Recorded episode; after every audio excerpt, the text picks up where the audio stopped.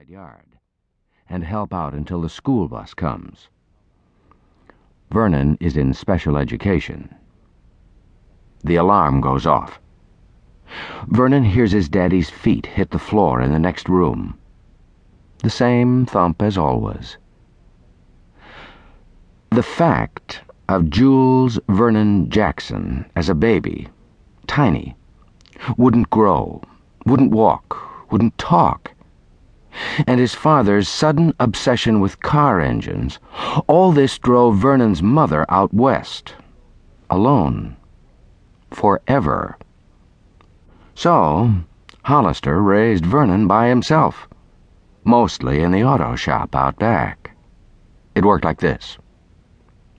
Hollister would be bent over the front fender of a car, a drop light hanging from underneath the open hood.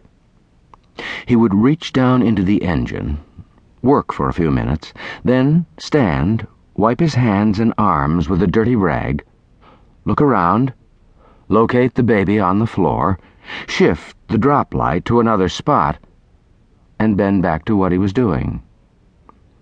The baby crawled around under car engines that hung from block and tackle and into turned over boxes and barrels, black fingerprints usually on his diapers.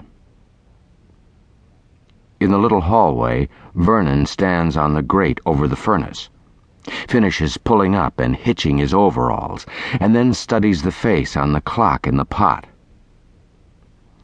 In the kitchen, his father is sitting at the table, peeling a banana and watching the women do their morning exercises on Channel 9.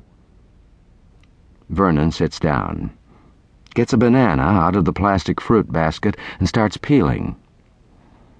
Why are the numbers on a clock in a circle? he asks his daddy. Hmm? Why are the numbers on a clock? I don't know. Hollister keeps watching the women. She's new. Seems like they'd just always put 'em in a circle. Everywhere you look, there they are, in a circle. They ain't ever sideways or in a line or nothing, just in a circle. That's the way the pygmies did it, with sundials, and it just stayed that way. God almighty, look at them muscles. She's got too many muscles. That's just getting sick. A piece of banana hangs on Hollister's lip, then drops. He has a large, round face.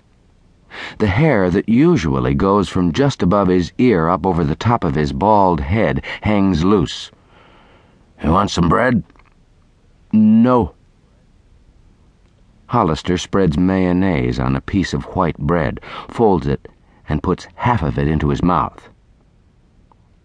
Vernon drops his banana peel into the trash can, goes into the living room, shuts the door behind him, and sits in the gray metal fold up chair at the upright piano. He stumbles through the new song that was playing for the women exercising. On the second try, he gets it right. Whenever Vernon sits anywhere, here at this piano, or on the tree stump beside the 61 Ford engine that's been there since 76, or anywhere else. He always rocks back and forth. Hollister brushes breadcrumbs off the table and onto the floor and pitches his banana peel into the trash can. Music is Vernon's gift, it looks like to Hollister, and everything else about Vernon has been a theft except his arguing, which sometimes comes with force in great waves. After breakfast, Hollister's walking across the side yard toward the auto shop.